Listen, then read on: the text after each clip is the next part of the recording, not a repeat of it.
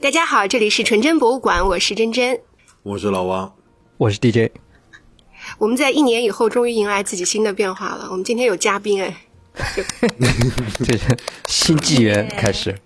嗯，对的，对的，对的，我们竟然请嘉宾了，但是是嘉宾也是我最好的朋友，是我们多少年了？说出来很暴露年龄，快三十年的朋友了。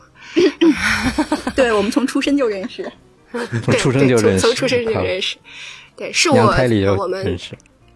对我们最好的朋友，当然关于我们的故事，也也许以后我们还有机会再讲啊，这是另一趴的事儿。然后今天他被邀请过来，是作为我们双十一的特别嘉宾，你知道吗？我们双十一有特别场，是作为我们的嗯购物专家和种草达人傻林同学。耶，热烈欢迎！Hello，Hello，欢迎欢迎欢迎欢迎欢迎！在座的各位都已经很熟了。可能在过去的过去，在过去的这个节目里面，我也有以这个传说中的人物的身份出现过。对我讲，其实讲的故事里面是他有他是有身份的，但是没有想到最终出现竟然是会以购物专家的形象出现的。薅羊毛达人，其实咱们一年以前聊过双十一这个话题，对吧？嗯，然后。我好难啊！就是我本来也不是一个特别的会买，三个不会买东西的人聊双十一，对，然后讲的非常凡尔赛，说我们不看价钱。我只是分享了一下我的经验，好吗？我不是说我不看价钱。我记得我当时说的是，我购物的时候是根据那个价格倒排序，然后从高到低排序，然后这样向下拉，拉到一个自己能设定的心理价位。我只是觉得这样效率比较高，不是不看价钱，当然要看价钱了。对，然后今天请到的我们的大概以后也可能是常驻嘉宾沙林，然后他就真的是，他是我在购物上面的导师。沙林。对，还是真的，真的，这是认认真真我我的购物导师。他是在哪方面购物给你导师了？是告诉你你应该买什么，还是说告诉你怎么买？是哪种导师？我这样，我先说我的感受啊，啊，就是 everything，啊，就是每一件东西，嗯，因为女生和女生交流起来，我们很多的日常的交流是通过购物的甩链接来完成的。所以我们大到家电，然后美容仪呀、医美呀，然后小到比如说生活日常中的，比如说昨天我们俩在干嘛来着？昨天在买垃圾袋啊，就之类的，就都会说哦，这个特别好，这个质量也特别好，然后我们会互相甩链接。嗯，但是，嗯，在发现东西的这个过程当中，当然我们可能就是每个人会找到不同的点，它是一个互相的过程。但是有一件事情真的很厉害，就我肯定是一个被动被输出的过程。他说什么好，我就一定会去弄。就基本上在各个平台的会员，你譬如说这个应该可以说啊，京东的会员啊，什么淘宝的会员啊，或者是各种各样的会员啊，然后就每次到要算算这个东西的价钱的时候。嗯，我就有一个特别好的地方，我就可以直接问他，这是我的感觉啊。他就会告诉我说：“你这样点。”因为有的时候他会教我的时候，他都会要么就教不明白，所以他就会直接把我的手机打开，然后说：“你点这个，点这个，点这个。”我一看，我靠，这不就便宜了一百多吗？嗯啊，对。但是这是我的感受，我觉得还是要主要交给交给他来介绍，就是怎么样去薅羊毛，怎么样在今天去做这个。节流的这个这个动作，我确实不太擅长。你们俩就不用说了。嗯，我先问个问题，就你刚才说到价格的问题，我在国外美国，它有一个网站，是专门帮你来追踪各个产品，就是产品在每个平台上的历史价格的。国内也有这种平台是吧？有，嗯，而且它还是一个上市公司，大家可以去搜索一下，这个公司的名字叫做值得买，它的 APP 叫做什么值得买。哦，真的，嗯，有意思。哎，这个 A P P 我是有下过的，但是我下了两天以后，我就没有再打开了，因为我觉得好烦哦。嗯，太花脑子了，是吧？嗯，其实不是，就是我觉得我我有一个重巨大的问题，就是比如说我打开了这个 A P P，我可能会买一个，因为它首屏不是会推一些特别划算的东西吗？我有一个巨大的问题是，我有可能被它这个特别划算，但是我不太需要的东西带走。哎，就你会有这个困扰吗？所以我们的第一个问题是关于就是这个购物的路径，还是大家购物的心态，还是我们简单的说怎么节流？因为今天本身呢是我和珍珍两个人在录节目之前，我们俩就去购物了。然后在购物的过程中，他告诉我说：“哎，我们今天刚好要录这个，你来聊一聊吧。”所以其实关于这个话题有很多可以说的。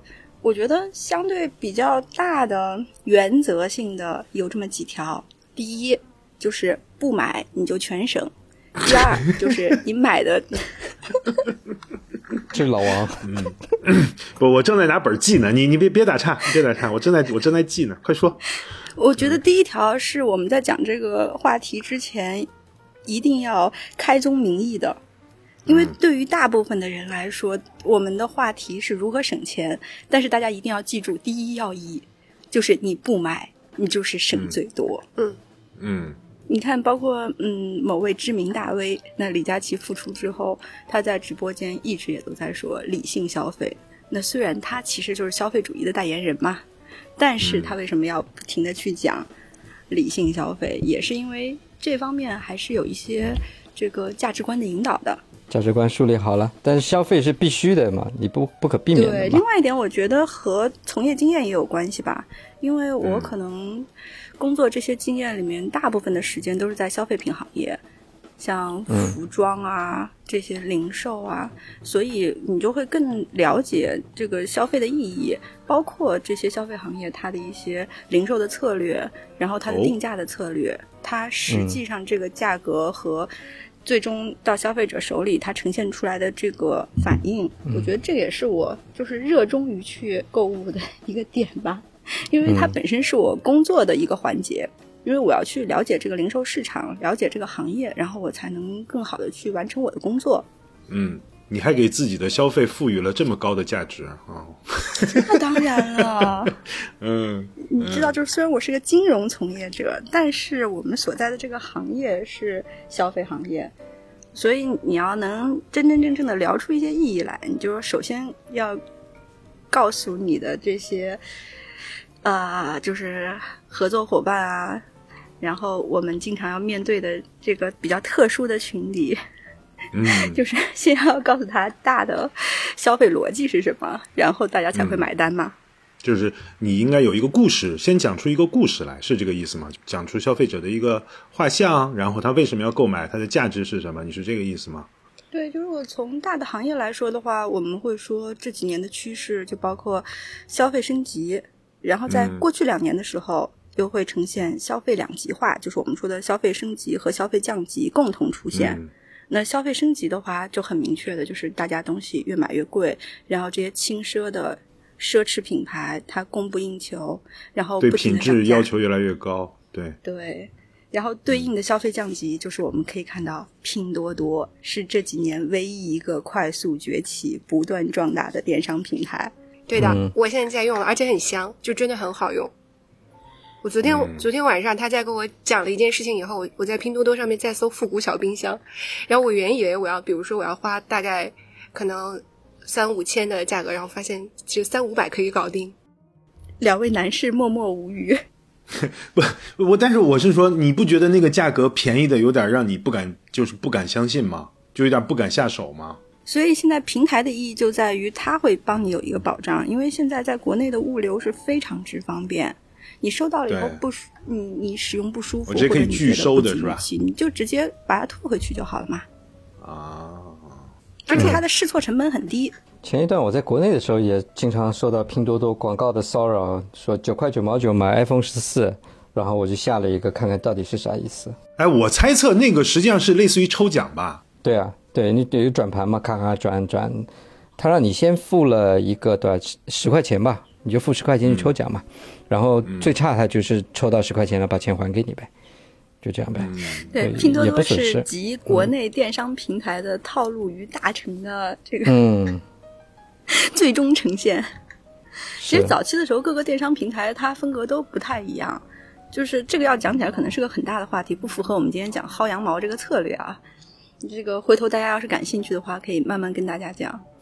然后我比较好奇的就是，我们刚刚在聊的时候说，为什么老王和 DJ 在聊薅羊毛这个事情的时候，大家就是能输出的比较少？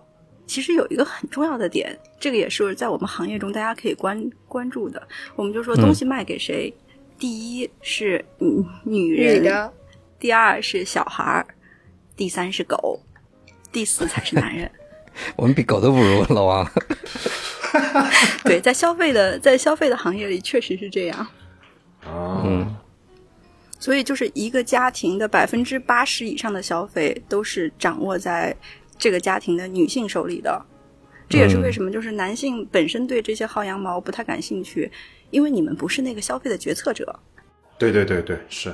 至少像我的话，我我只是那种提出需求的人，我只是说我最近缺什么了，然后过两天这东西就来了。然后至于他是在哪儿买的，多少钱买的，我不关心，嗯，我也不想关心。我是会自己去买了，我是会自己去买了，但但我就比较懒，我一般像在美国就直接亚马逊嘛，你亚马逊点一点就结束了嘛，你还要我跑到店里去，还有各个平台比价，反正我就比较没那耐心。对，但美国的这个市场相对简单，online 的话就只有一个亚马逊，对吧？你没有别的选择，对啊，也没那时间去跑线下店。对，就是他们的促销套路跟国内比起来，真是幼儿园水平。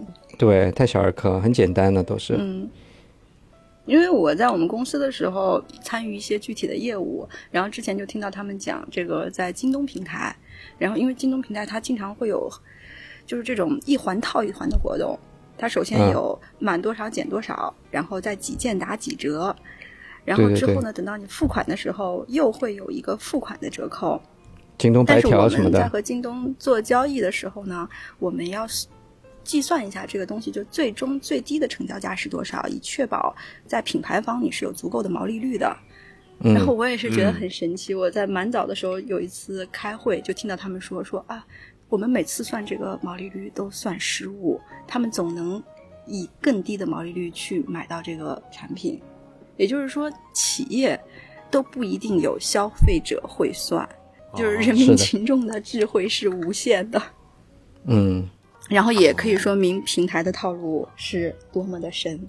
你知道这个让我想起，我在零售行业也比较久嘛，嗯，大概十几年前吧，美国还有所谓的 mail-in rebate，就是你买一个东西买了以后呢，它那个产品里面会有一个表格，你填了以后寄回去，你只要把它寄回去呢，它就给你退回多少多少钱，对吧？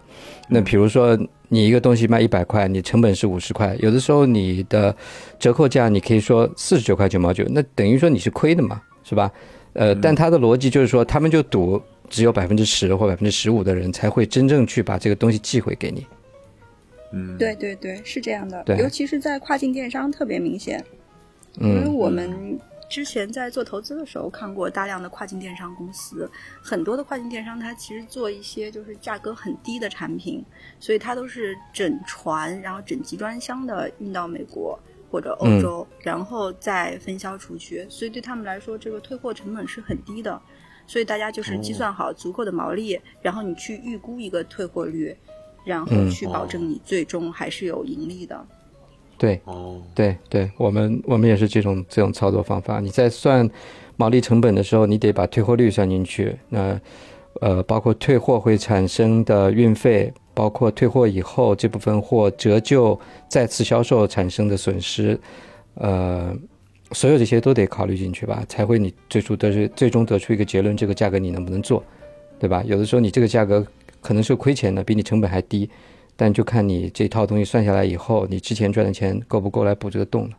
我问一个困扰我很多年的一个问题啊，反正我知道的就是有这种九块九还包邮的产品，就是这种东西它是怎么挣钱的？我就特别好奇。我问了好多人都给给不了一个，嗯，我觉得靠谱的答案。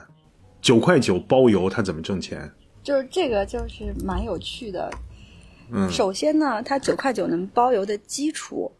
是国内的物流产业已经非常之发达，就是它可以用大的批量，然后以及这种集成，然后来看极度的降低你的货运成本。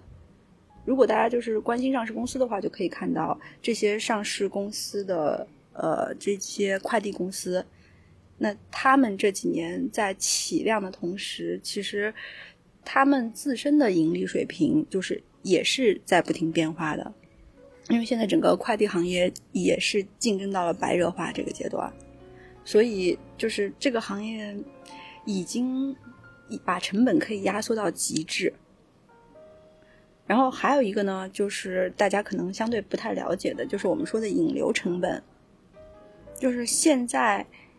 为什么街上有那么多人就是送你礼品，然后要留下你的手机号或者留下你的微信号？因为现在引流就已经是所有的品牌或者说终端零售最大的问题。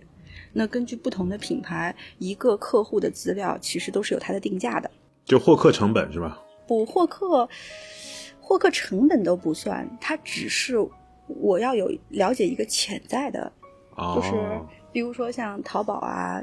京东啊，这些大的平台，它是会按你的曝光率来算的，然后它在不同的渠道，像什么这个聚划算啊，什么直通车啊，搜索啊，它都有各自不同的收费方式。所以，按照正常的消费行业来说的话，呃，哪怕是电商这样一个大家认为已经是非常。就是我们所谓的直接 to C 这样的平台，但是它整个电商平台的费用，就根据不同的行业，它要占到你整个收入的百分之二十到百分之五十。你是说占到快递公司的？不是占到你收入的平台收费？对，就是你投给平台的费用，是占到你整个。收入的这么多，就简单一点，我们就刚才说一个产品，就是刚才 DJ 讲的，它五十块的成本，我在线上卖一百块，然后我交给流量的钱，交给平台的钱，差不多就是二十块到四十块，然后最后剩下的十块钱是品牌赚的。嗯，那我的问题是，它九块九的这个东西是怎哪怎么来？九块九包邮这个东西是怎么来的？它有钱挣吗？还？这个就像我们说的，它就是用低价来获取流量。那比如说这个店里，它可能有一百个 SKU，它用一个九块九包邮，让你进到这个店铺来，就引流款的购物习惯，对，大部分人的购物习惯就是我买了这个九块九，反正已经有邮费了，我就会看一看其他的有没有要一起要买的。它赚的是你成为我的会员，然后呢，你有了这个购买记录以后，我就会有你的手机号码。然后你的这个居住地址，我可以去做后后台进一步的这个顾客人群的画像，然后所谓的大数据的分析，这些在早年是很好的，但是这几年大家会就消费者端的话，大家会更安心一些，因为现在所有的品牌在各个平台上，大家的消息都是已经被屏蔽掉的，就是说，哪怕我们作为品牌方，我们也是看不到大家各自的手机号码的。啊，就等于他把数据。啊，做了一些清洗，是吧？但是对应的呢，品牌方他是非常需要获取这些信息的，因为他要更精准的去投放，然后就引发到了下一个话题，就是我们说的所谓的私域流了。哦，就是现在很熟悉的，大家经常会说各个品牌都要做私域流量，就是因为公域流量已经太贵了。哎，我们不是讲薅羊毛吗？怎么开始讲行业了？一下子拔到好高。我觉得这个套路跟美国亚马逊这种套路也差不多，就看品类吧。一般品类百分之十二到百分之十五的收费，平台收费嘛。我我是说美国亚马逊平台了。嗯，有些品类会高一点算是很好了。像国内的话，呃，像我们女生接触最多的化妆品，它基本上的嗯流量费用可能要占到百分之三十到甚至到百分之五十。对，看品类，看品类了。嗯。就是说回到薅羊毛，就是我们前面先开宗明义说了一下，就是首先不买省一切，其次就是只买必需品，不要去买这些非必须的，尤其是到这种大促的时候，这种整个的消费氛围就逼着你，好像你不买点什么就是错的。然后呢，从嗯另外一个经验来讲，就是首先大家不要深夜激情下单，这是我 这是我经常做的事儿。我这是我经常做的事儿，为什么呢？因为我只有那个时间有，就那个那个那个点有时间下单，所有一切都安静的时候，我想爽一下，我就会打开下单，这就是我干的事儿。第二天第二天早上，我很有可能发生退单，你甚至都不记得你买过这个东西，等到收到的时候说，哎，这是我什么时候买的？所以你知道，购物平台它应该把晚上那个单就关掉，要不然第二第二天我就会退单。不，这是为什么？就是以前就是在今年之前双十一，他最后付尾款都是半夜零点，那个时候大家就是要急着睡嘛，所以你就要在很快的时间内赶快把钱都付完，然后你就可以睡觉了，因为你第二天还要工作。嗯，然后今年呢，平台相对还比较人性，把这个尾款放到了八点。然后就包括我们去看这些知名的大的主播，他都是在差不多晚上八点左右才会上线，然后到十二点，就是它往后的时间是不限的，因为确实到了晚上，大家的判断力啊，大家的理性啊，都是会下降的。所以，就是第一个忠告就是不要在深夜激情下单。第二个呢，就是你激情下单之后，你可以先不要付款。等到明天早上醒来的时候，你去看一看自己的订单，想一想你还需要它吗？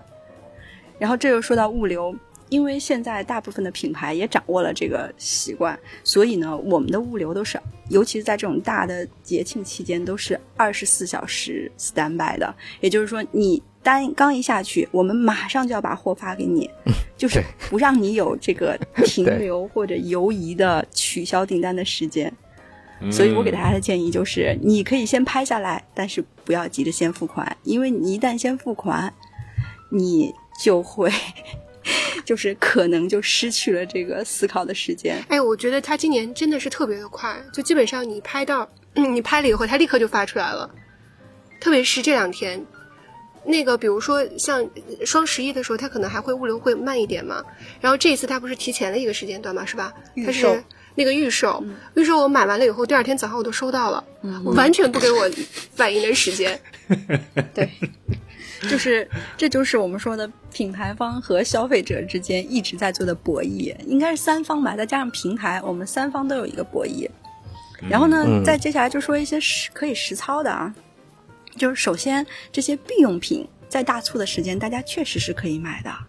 那这些必用品你买多少，你自己一定要有一个是。就是要有一个呃时间表 schedule，嗯，就是你可以看一下，因为现在的促销时间其实是越来越短了，基本上每个月平台都会有一次中型的促销，那六幺八、双十一这种大型的促销肯定力度是也足够大的，所以大家基本上最多的囤货也就是五个月，因为你现在十一月买完，到了。五月底六月初就是六幺八了，你可能有些东西还没有用完，它就过期了。所以大家一定要在大促之前先好好理一下自己的库存。还有一点呢，就是有一些必要的，但是低价格的东西真的不要囤。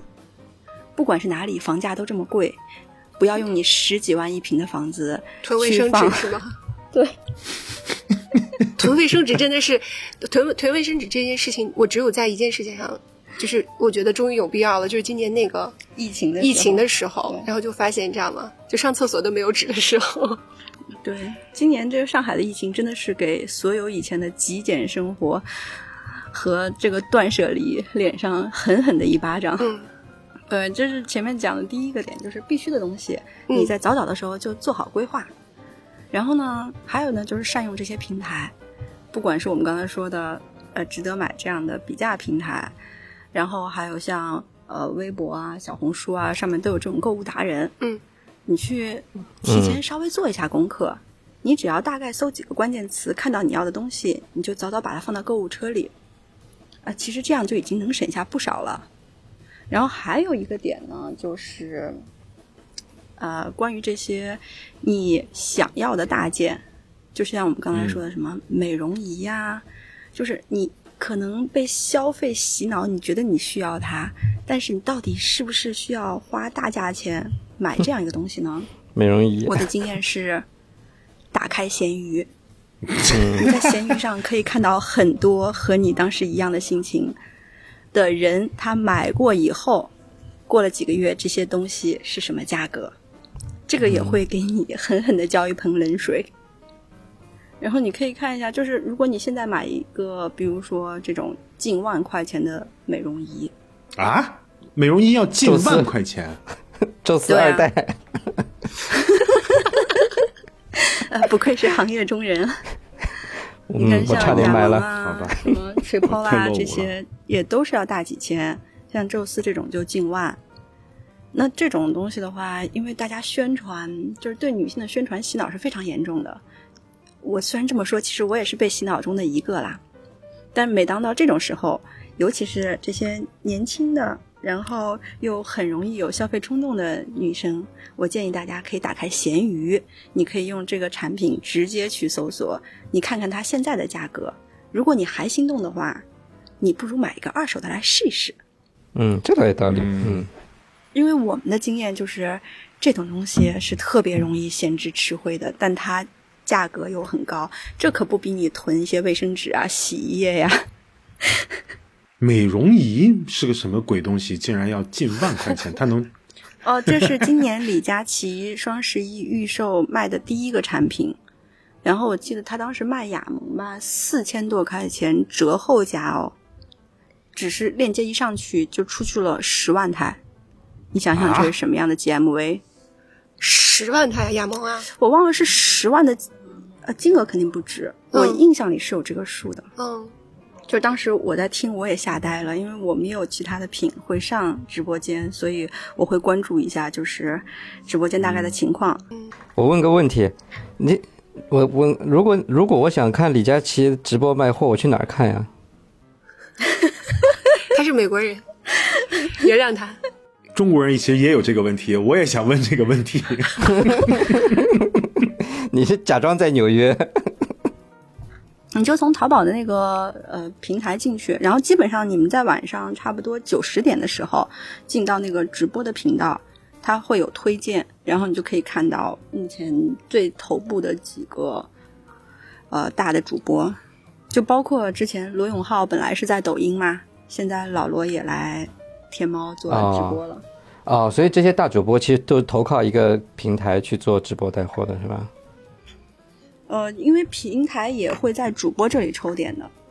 哎，我不知道大家对这个感不感兴趣？就关于平台和主播怎么样去分大家的钱，大家在直播间里花出去的钱到底是多少给了品牌方，多少给了平台，多少给了主播？就是这个还蛮有趣的。对我比较好奇的是，那你这个产品它本身平台已经抽了一个费用了，然后这些大的主播又得抽一层费用，它其实整体的 cost 会变高嘛？那他如何又去达到一个低价呢？他们之间是不是有一些利益的互相的，就是大家都都都放弃掉一点利益利益或怎么样，把这个价格做下来呢？嗯，这个蛮有趣的，就是大的主播他之所以能做大，最厉害的还是他的选品能力和议价能力。就是为什么大的这些主播他都喜欢，最开始的时候都是喜欢和头部的品牌去合作。因为大家就是相辅相成嘛，我卖的都是最优秀的品牌、最高价位的产品，才能吸引到大量的忠实的粉丝。然后呢，对应的，当他的粉丝量足够大的时候，所以他又是最优秀的这些消费者资源。就包括我们去看李佳琦直播间的粉丝，你们有没有看前两天李佳琦直播间在卖什么？僵尸丹顿。哦，现在已经他已经进入到已经进入到这个了，豪华表的这个这个领域了。对他那天晚上直播间在卖江诗丹顿，还有 Off White 这些潮牌，然后包括就是各个奢侈品牌。由此可以证明，就是他的消费者，他的粉丝是消费能力极强的一群人。然后这群人呢，就是品牌最喜欢的人。因为你投给平台，它的流量是分散的，哪怕它再可以聚就聚焦再集中，也不如像这种大 V，他的粉丝消费能力这么强。嗯，那我我我有一个问题啊，就顺着这个地方说的话，那我的理解呢，就是说，一般你关注呃这种直播的话呢，实际上你主要就是为了去便宜嘛，对吧？呃，它肯定是会有巨大的折扣嘛。首先，这个是不是真的？就是说，这些从这些呃直播的主播这边买到的东西，是不是真的是能够薅到羊毛的？嗯，对，就是这个业内去年有一个非常有名的事件，就是李佳琦和欧莱雅撕破脸这个事件。就是因为李佳琦要求他的产品在他的直播间一定是全网最低价，但是呢，就是他在卖掉一波之后，应该是欧莱雅吧，在他自己的直播间推出了一个更大。就是更更大折扣的产品，后来就有消费者投诉到李佳琦这边，然后李佳琦当时就直接封杀了，就类似于封杀了欧莱雅这样的大的集团，因为对于主播来说，他的低价就是他最重要的招牌，所以他不惜和自己的金主爸爸撕破脸，他也要保住。OK，那么我这是第一个问题啊。第二个问题就是说，像你刚才说的，他们开始已经开始去卖江诗丹顿啊，就是卖一些这种奢侈品，或者说这种啊比较价格比较高的东西。那这个呢，就是不是从你刚才在讲和用户的类型上，我是在讲这个是不是会有冲突呢？就是特别在意折扣的人和去买江诗丹顿的人，好像我们一般理解上面，它不应该是同一个人群吧？就难道现在情况已经发生变化了？这个就很有趣，就是不管你多么的有钱，你永远都希望买到就是最优惠的产品。就像我说，一个包它的标价是十万块，我有十万块钱的能力去买这个包，但是如果它有一些赠品，你干嘛不要呢？嗯。我以前啊看到的是说，奢侈品的逻辑呢，它就不是为了让你体会到我这个东西，比如说你说我这是真皮的呀，或者我是多么多么稀有的呃东西来材料来组成的，不在他不在乎这个，其实它本身主要就是那个价位，对对对，它品牌价值以它的价位来帮你去彰显你的那个呃目的。如果说我用了一个打折的东西去买了，那么说明你那个品牌本身的价值会不会？受到影响呢？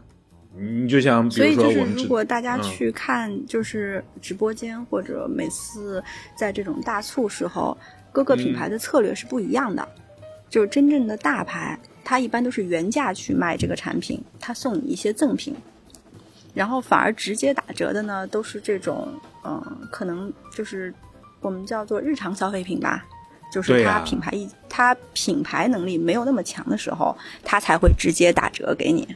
对对对对，产品力本身比较强的时候，那个打折逻辑我是能理解的。就是我东西好，然后如果便宜的话，那我等于捡了个便宜。但是如果说你品牌性特别强的，如果你你如果你打折，我我觉得完全超乎了我的想象了，嗯，太没文化。它是不同的逻辑啊，就是先讲一下奢侈品牌的逻辑。因为奢侈品呢，大部分的消费人群就是金字塔尖的人群，这部分人群是非常少的。但现在为什么所有的奢侈品都是年轻化、潮牌化？因为他们要抓住年轻的成长起来的这一波，就是中产阶级的后代。那这一波人，他可能现在还消费不起，但是他就是未来我的潜在客户。那这些人现在在看什么？我至少要把我这个奢侈品的种子种在他的脑海里。这也是为什么很多奢侈品对于这种仿冒的呀，然后对于这些不打击，嗯，就对假冒产品，他不会刻意的打击，因为他认为你现在买假的，等你以后有钱了，你总会来买真的。嗯，所以在直播间里卖奢侈品的话，也是一个非常好的品牌宣传。他就让很多可能以前根本不知道这个牌子又有消费能力的年轻人了解到了这个品牌。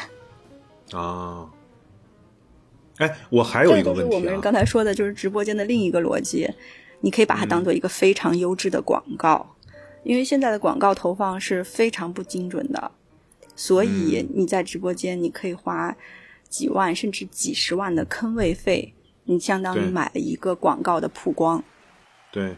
我是我我好像以前跟反正在哪看到过，就是他们也是跟我这么说的，就是说，呃，他们去参加一个这种大主播的一个去买他一个坑位的话，其实他们最后那笔钱啊都是算在 marketing 里面的，就是他们是把它当做一种市场的费用去算的，因为你是如果说你如果对对对，你如果从销售费用的话，它一定是亏的，它是算不过来账的，它一定是把它当做品牌或者当市场费用去做的。然后直播间就是为什么大家喜欢去看呢？还有一个点呢，就是他充当了一个买手的角色，就像我们说的，他帮你 filter 了，你需要对，比如说他帮你选品，需要一把椅子，但是你在网上一搜，可以出现几十万个词条，你根本不知道选哪一个。但是你相信这个主播他的专业能力和他背后依靠的这个买手团队。你知道他选出来的东西就是你需要的，同时价格又最低的，他帮你做了决策，省得你在这个信息的海洋里迷失。对他这个有点像 Costco，Costco 对一间 Costco 店带十三万个产品，这是他们的极限，但他每一个产品都是这个品类里的顶尖的牌子。所以消费者去他那只会看见最好的跟品牌最好的产品吧。你不用担心去 Costco 会买到一个什么杂牌的这种东西，不可能的。嗯，他都已经帮你选过了。哎，那我再问一个直男的问题啊，就是这个看直播买东西，这个难道不是一个效率特别低的购物吗？它是一个娱乐活动，我觉得，你觉得吗？对，它已经是娱乐化了。我甚至可以说。就是像这些李佳琦这样的直播间，他有的时候会请一些明星过来，他的精彩程度甚至是超过国内一些破烂综艺节目的啊！我有时候在短视频会刷到这种，比如说什么小杨的小杨一家人什么这种的。前一段那个东方甄选比较火的时候，我也看了一些东方甄选的短视频嘛，我觉得挺有意思的。就他们整个这个卖东西的过程挺好玩的，他讲的一些东西啊，让你也也比较有有趣吧。嗯，你是说你在没有东西可买的时候，你就当看了个综艺？你在看综艺过程当中，说不定还能捡个便宜，是不是这个心理？嗯嗯嗯，差不多，因为因为我也是这样子，就是我一开始觉得那个看直播是一件非常浪费时间的事儿，我觉得很烦，开在那里，然后你时不时的要看一眼。对啊，我我们就是直男直女的心态嘛。然后后来我后来我 get 到了那个点，就是它其实你可以理解为它是播客。它是有陪伴的作用的，真的。你在播客里面有多少人是指望在这里吸收知识的？没有的，他打开就是为了听个响。就像你做家务的时候放一个韩剧在旁边，就看一眼看一眼这种的，对吧？你就把它放在陪伴的所以，对，所以对于有杀时间需求的呃人来说的话，我自己觉得啊，就是它是一个挺好的陪伴，放在那边很热闹，然后时不时的，就是你还可以捡个便宜，我还有互动，还有互动，对，觉得还。对你还可以刷屏啊，或者是怎么样？我觉得大概大概是这个逻辑，但这个对于你来说，我觉得这个是非常难以理解的。你可以试一下。啊，就是我们说现在头部的主播，他之所以成名，绝对是就他虽然是这个平台或者说时势造英雄，但他个人的能力和他努力的程度，真的是普通人也无法想象的。但是，怎么样能薅到羊毛呢？你这个都是如何去、去、去抵制自己这个消费欲望、消费主义的？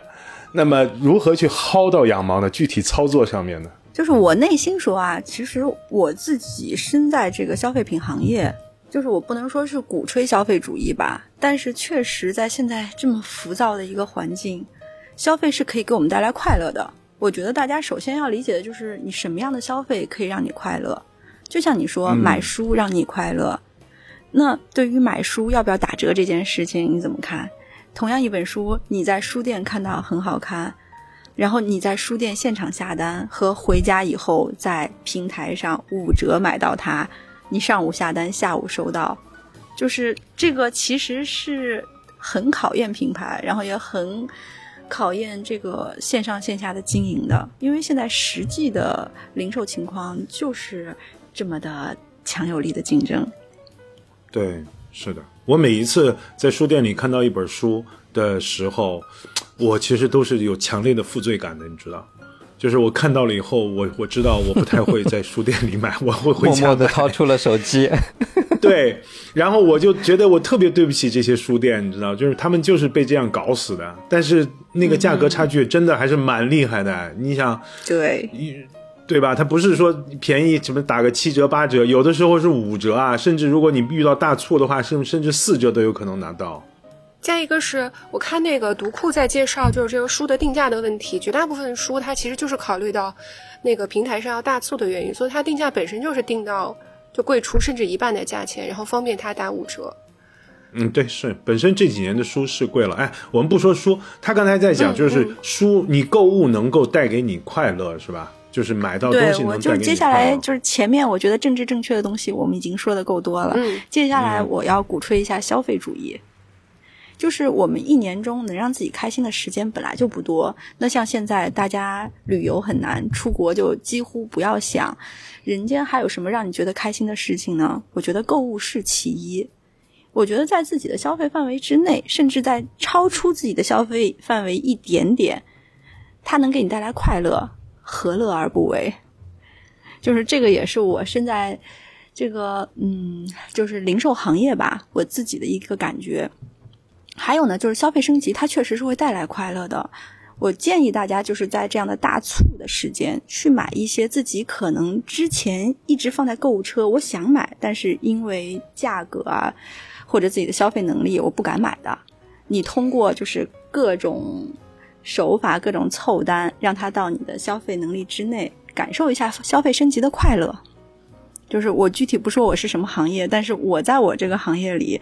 消费升级给大家生活带来的这个提升是非常非常之明确的，就这点我觉得有生理上或者心理上的原因，但是产品本身给大家带过来的提升是很明确的，所以在这一点上我是呃倾向于消费升级的，特别是在这种大促期间，你可以在每次大促前，比如说提前一个月半个月给自己列一个心愿清单。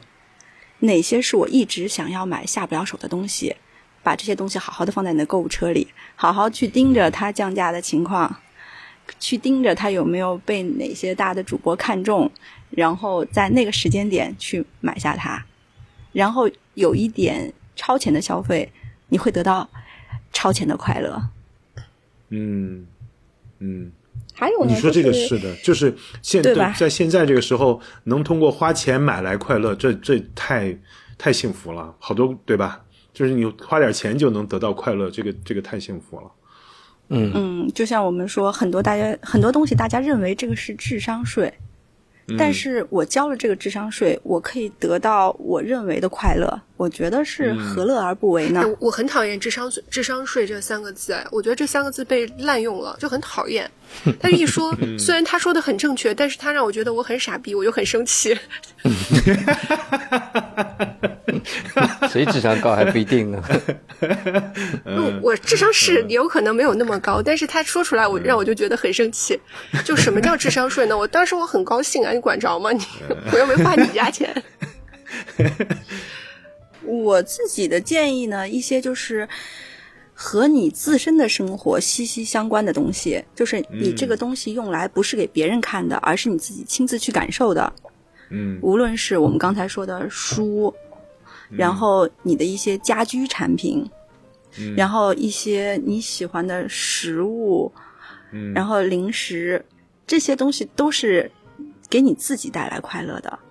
这些我觉得在大促的时候，你提前列好清单，然后找到自己需要的东西，然后以一个最优秀的价格买到它，这个是绝对不会亏的。嗯，然后还有一些呢，就是你希望以低成本来试错的，你可以在大促期间去试试看，就是满足这个所有人都在消费，它毕竟是一个消费节，就是你也参与其中，你也感受到了这个乐趣。嗯，但是在京东平台呢，它反而是所有的促销套路最深的啊？是吗？对，现在领券的这套玩法。是京东搞起来的。以前呢，淘宝、天猫都没有券呀。京东有，你就没有看到过券是吗？我今天和珍珍在聊什么呢？就是我昨天给公司，就是跟我关系好的一堆同事发送一个消息，我说京东的 Plus 叠加山姆会员店可以做到五百多减一百二。大家知道山姆会员店这个价格本身就已经很。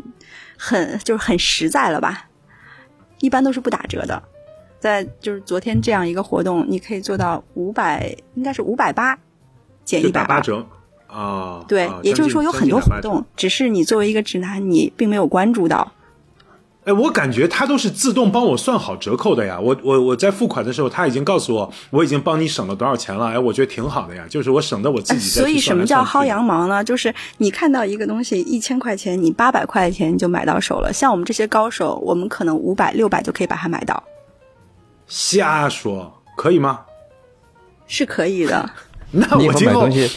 不叫他买，对我今后买东西，我我应该发给你。我今后我就不要自己加购物车了。我告诉你，我想买什么就好了。你真的一点那个什么都没有。我昨天是跟啊傻玲在一起嘛，然后他就告诉我，他说有这个东西，嗯，然后我就就立刻点开，然后选了呃我平时平时会用的东西，嗯，然后我就那样点下来，结果我看了一眼他的购物车，然后他他点下来就还是比我便宜，你知道吗？我气死了。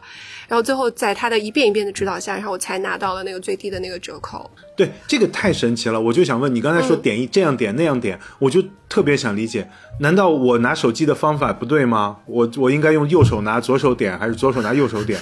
就是我们说的是脚点。对，我们应该拿脚点。你们说的这个点法是怎么样的一个点法呢？我跟你讲，就是平台呢，它会在不同的层，然后藏不同的优惠券。然后呢，不同的活动的，有些是可以互相叠加的，有些是可以互斥的。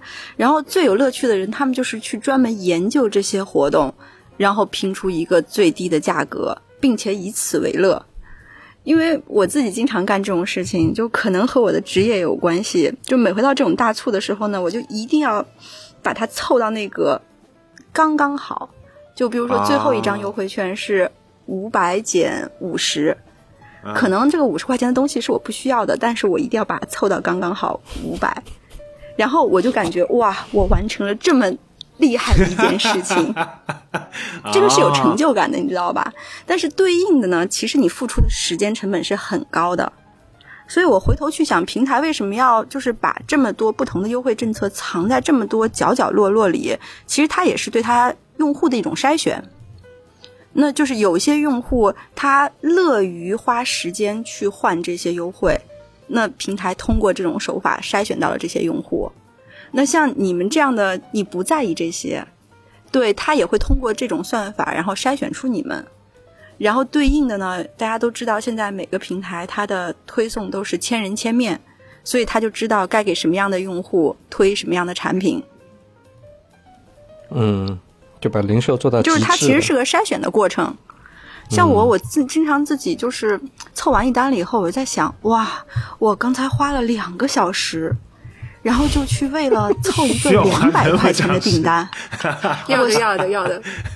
但是就像我说的，就是它是消费主义的快乐，就是那个快乐就像是。你小的时候，什么作文拿个优，或者考试拿了一个一百分，这不是钱的问题。然后虽然没有别人会奖励你，对，但是你感觉你是有成就感的。我我明白你的意思，你的意思其实就是说，还是你要仔细去研究它的规则，然后去按照它的那个每一个的规则来搭配你最后的选择，来刚好把它的规则充分利用起来，是这个意思吧？对，就是如果真的讲薅羊毛的话，就各个平台它的手段都不一样，每个平台的玩法都不一样，就包括在品牌自己促销，它也是有不同的阶段。就比如说呢，今年的双十一，可能在这个类别里面，几个品牌他们要拼谁是第一。如果第一名和第二名咬得很紧，那可能到了最后，就是我们说付款的前四个小时。大家就会使用一些非常极端的手段，甚至极端的促销，然后来把这个 GMV 拉起来。因为对于企业来说，这种大促的排名也是它的一个广告。哎，我问一个技术性的问题啊，就是比如说你像买一些优衣库，就是我们要买的。就日常的东西，比如说保暖系列啊什么这种的，我就肯定会第一个小时我就买进去，因为我害怕尺码不全了。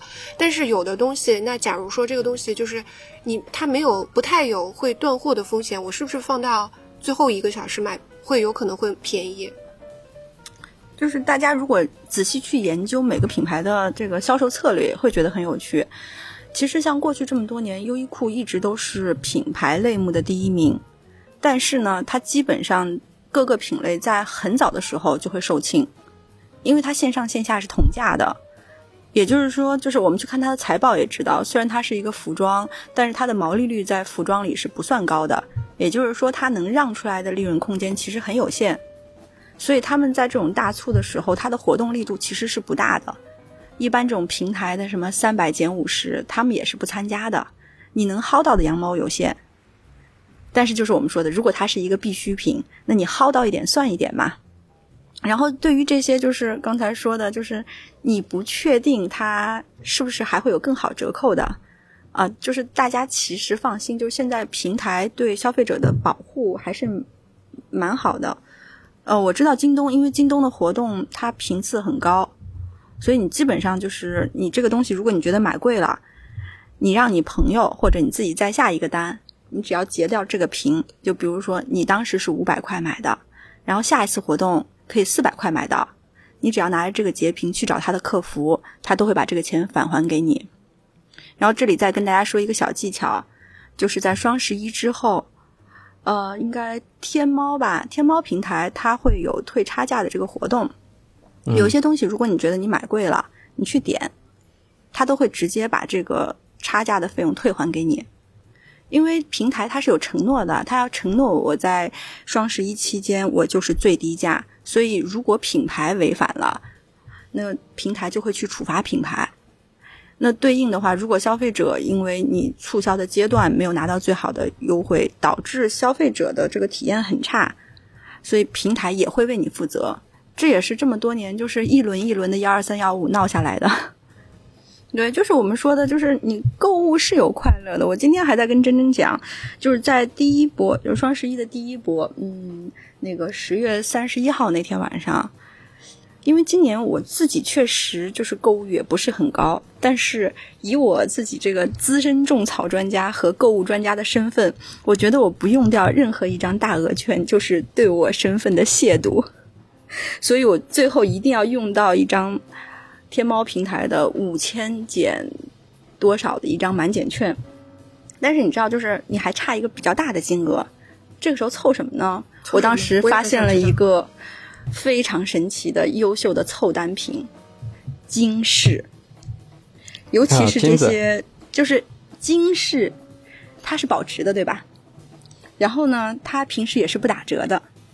然后你选对合适的款式之后，它还有不同的克数让你去匹配，简直是大单的凑单神器。对对对，想凑多少看多少克金是我用来凑单，然后可能最后就拿到了这个减五百多的这个优惠。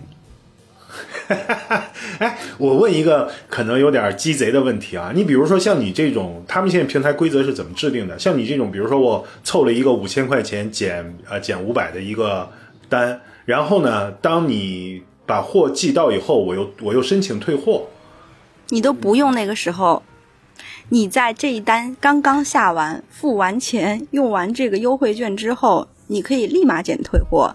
平台每一年都在进化。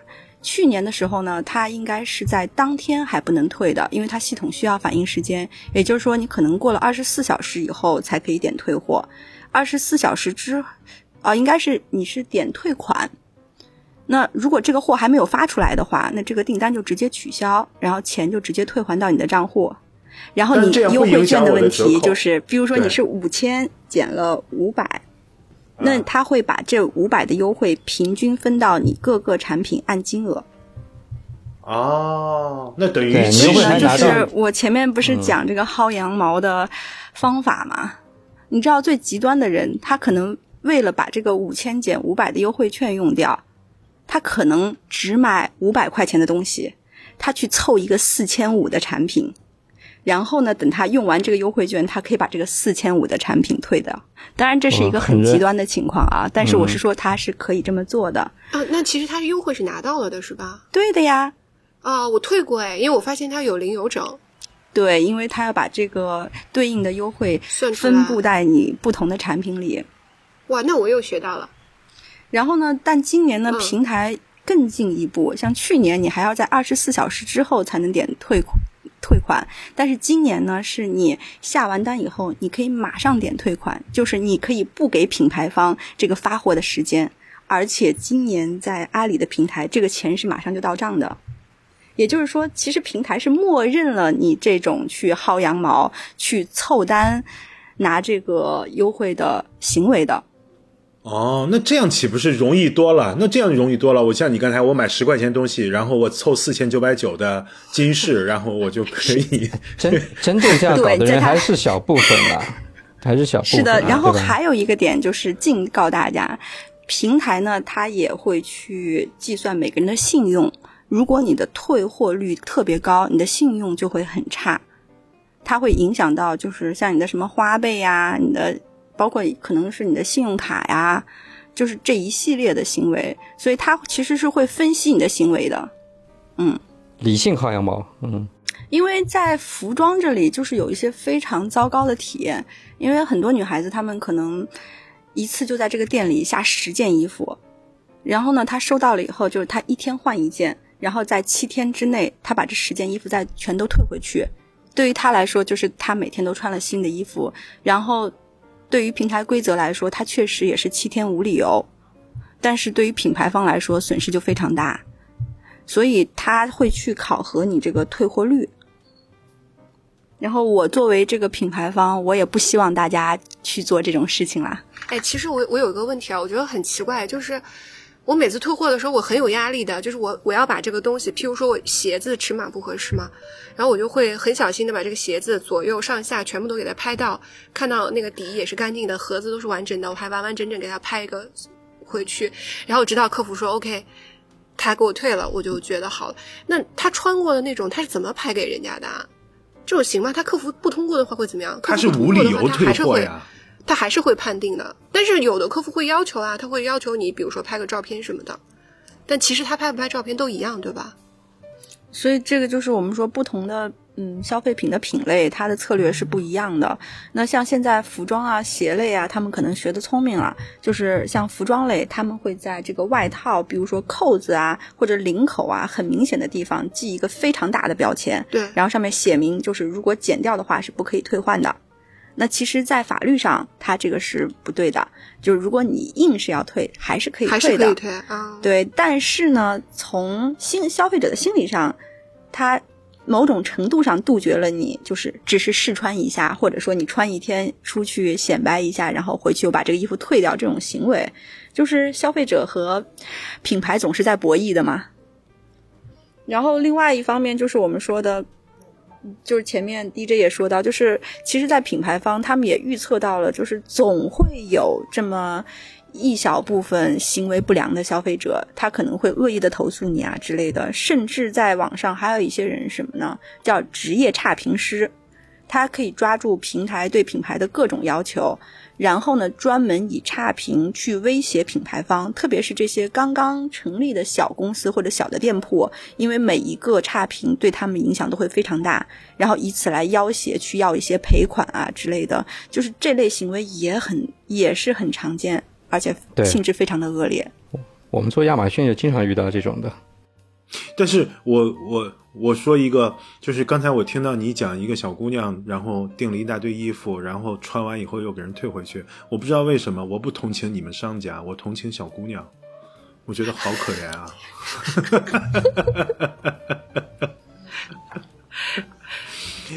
就是小姑娘肯定是想穿漂亮衣服，但是自己的钱又不够，然后我怎么觉得好可怜。就是你可以这样悲天悯人的去想，你也可以站在品牌方去想。就是作为一个品牌方，他要养活这么多的员工，他还要为国家去纳税。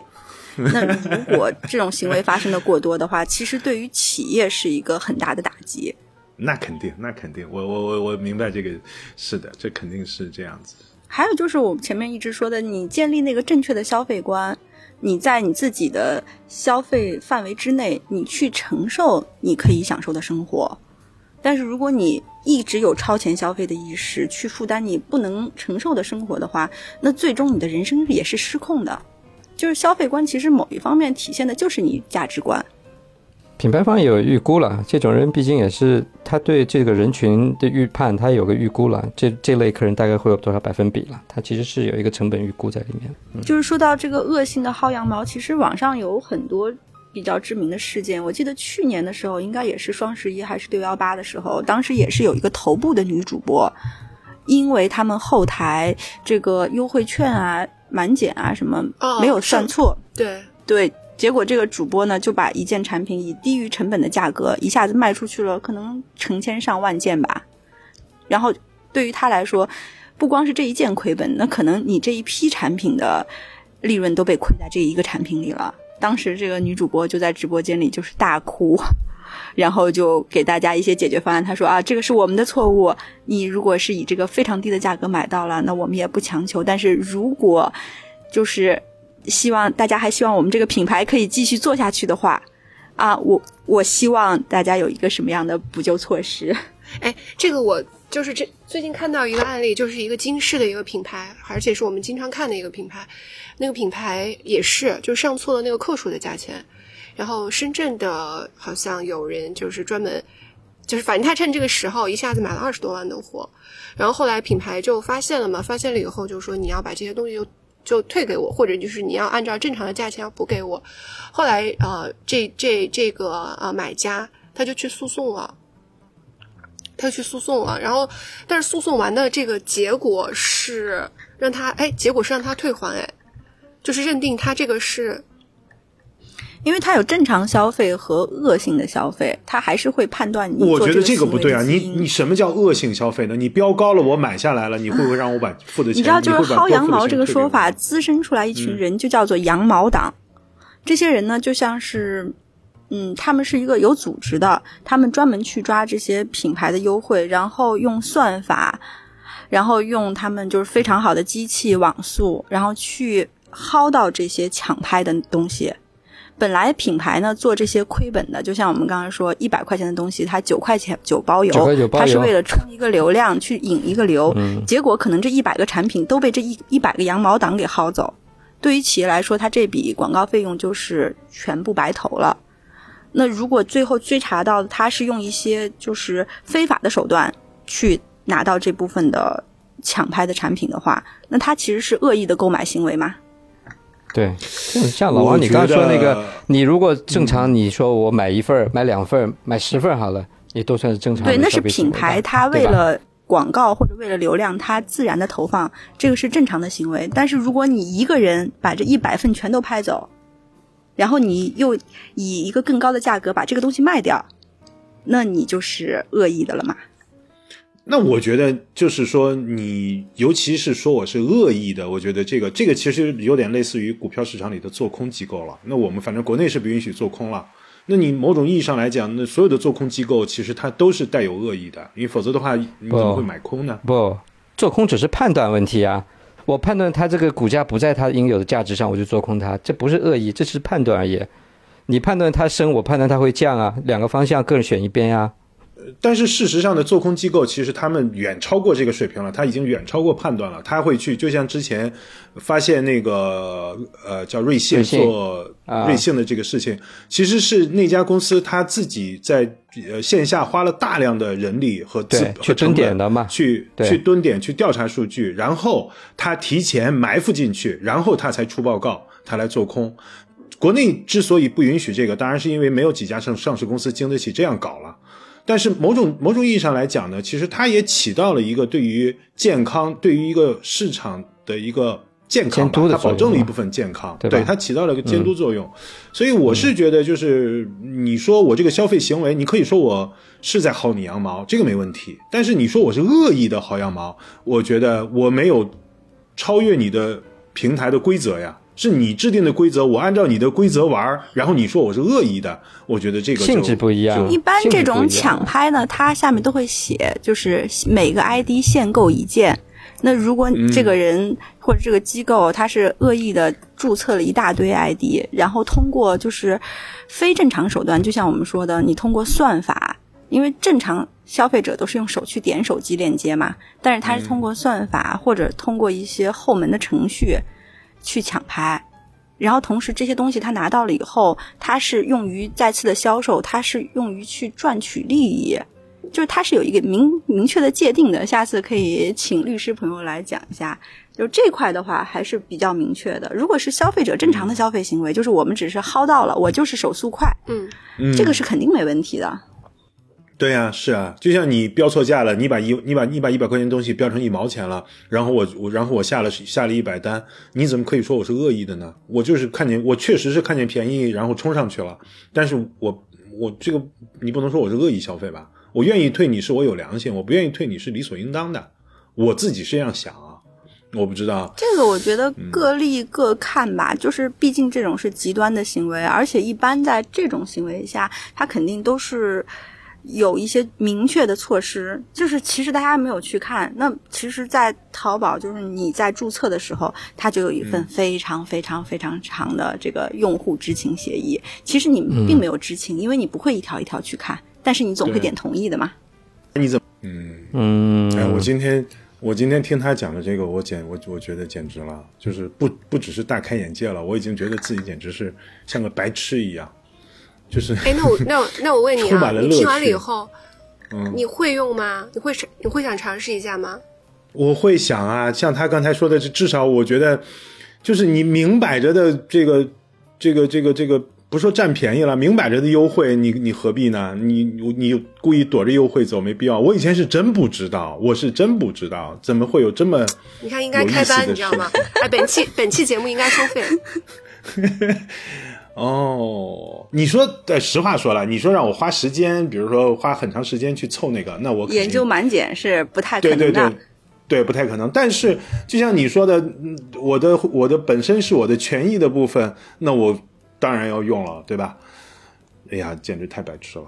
这个这个，说一下，今年你自己都买了些啥值得推荐的东西？哎呦，我觉得这个就是太个性化了。就像我们女生买的很多东西，你们男性肯定都用不到哦。我可以给你们推荐一个东西，今年有一个东西呢，是我们总裁给我种草的。因为当时他是说你们要买什么，我说哎，我看李佳琦直播间有一款剃须刀不错，我要给我爸买。他说剃须刀我也要买，然后他说他要买一款好像是松下的剃须刀吧。我以为以我们总裁这个消费能力，他肯定要买个大几千的剃须刀。后来他找到链接以后，竟然是一个就是三百多块钱的剃须刀，按大促这个折扣下来，可能就不到三百块钱就能买到。然后呢，我自己在大促的时候会买什么呢？就是首先你给父母的一些必用的消耗品，像家里的什么家纺、毛巾、保暖衣，这些基本上是每年都要换的，而且它又是一个固定的支出。你在大促的时候，就是你也可以提醒自己，就是给自己的家里人尽份孝心嘛。然后其次就是我们说的有一些必用的消费，你可以囤差不多。我觉得一到三个月吧，按情家里情况，就像我们说的什么洗衣液、洗发水、沐浴露，就是这些固定你肯定要买的，不要囤多，就是三个月，最多不要超过半年，因为还有六幺八。然后对于女生来说，就是化妆品、护肤品这些是必然会有的嘛。对。然后像我们家里有宠物的，猫粮、猫粮、狗粮、猫砂，对。对，这个时间就是名正言顺去低价买的嘛。对，还有就是酒，对啊，就是这些都是你的固定消费，就是对于你有一个呃固定的家庭支出的一些大件，比如说什么冰箱、电视、吸尘器，嗯，机器人，对，各种扫地机器人，这个时候就是我们说的非常好的消费升级的时候。你以前觉得这个东西太贵了。但是你这个时候可以一个比较低价的价格买回来，然后买回来以后，你可以感受到消费升级带来的快乐。还有一些呢，就是我个人的经验啊，就是有一些可能我们叫做非必选消费，就像衣帽啊、鞋呀这些，就是你可以根据自己过去的购物习惯，你认为不会踩雷的店铺。你在比较早的时候就把一些你的目标的产品放放在你的购物车里，嗯，你大概放个一周，你就可以明确你自己是不是真的想要这个东西了。然后你趁着大促的时候拿它凑个满减，也不错。那个真真，你今年你双十一买啥了？嗯，我今年有一个，我想想啊，就是买了一个我自己觉得最划算的东西，就是戴戴森的那个电吹那个那个那个吹风机，啊。就是就是刚才闪灵说的，给家里做了一个升级。我给我爸妈买了一个，正常情况下它的价格应该是二九九九，对吧？差不多三千块钱左右嘛。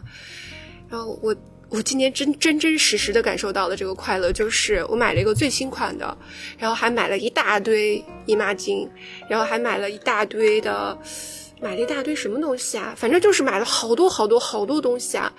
呃，加在一起，我一看。呃，加上那个吹风机一起还不超，才两千四百多，啊？真的？便我可以把这个单子打给你看。那个大额优惠券就是刚才我说的。我不知道我点了些什么，但是我点出来就是这个，我惊呆了。嗯。然后就是我加了一个床垫吧，就特别好，但是估计挺贵的吧。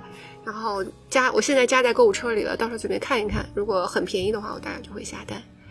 OK。其他的话。其他的话没有哎，其他的话没有什么了。嗯，就今年买到了一个实在是让我觉得非常震惊的东西。对，就还有个建议，就是大家多去回顾自己的购物车和收藏夹，有什么是你以前觉得很喜欢，但是犹犹豫豫无法下单的？然后这个时候你把它翻出来看看那个价格，如果他给你惊喜的话，那你就下单吧。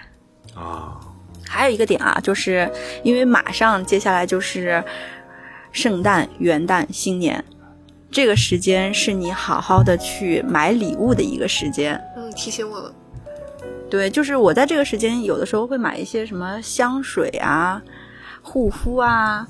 一些饰品啊，其实就是准备好，就是为接下来马上要到来的这个新年季去送礼用的，因为这些都是你就是肯定会有的一些需求。与其到时候手忙脚乱，不如你在现在的时候就买点买买好。嗯，最后这个问题还要问 DJ 吗？我觉得像咱俩还要说吗？你今年买啥了？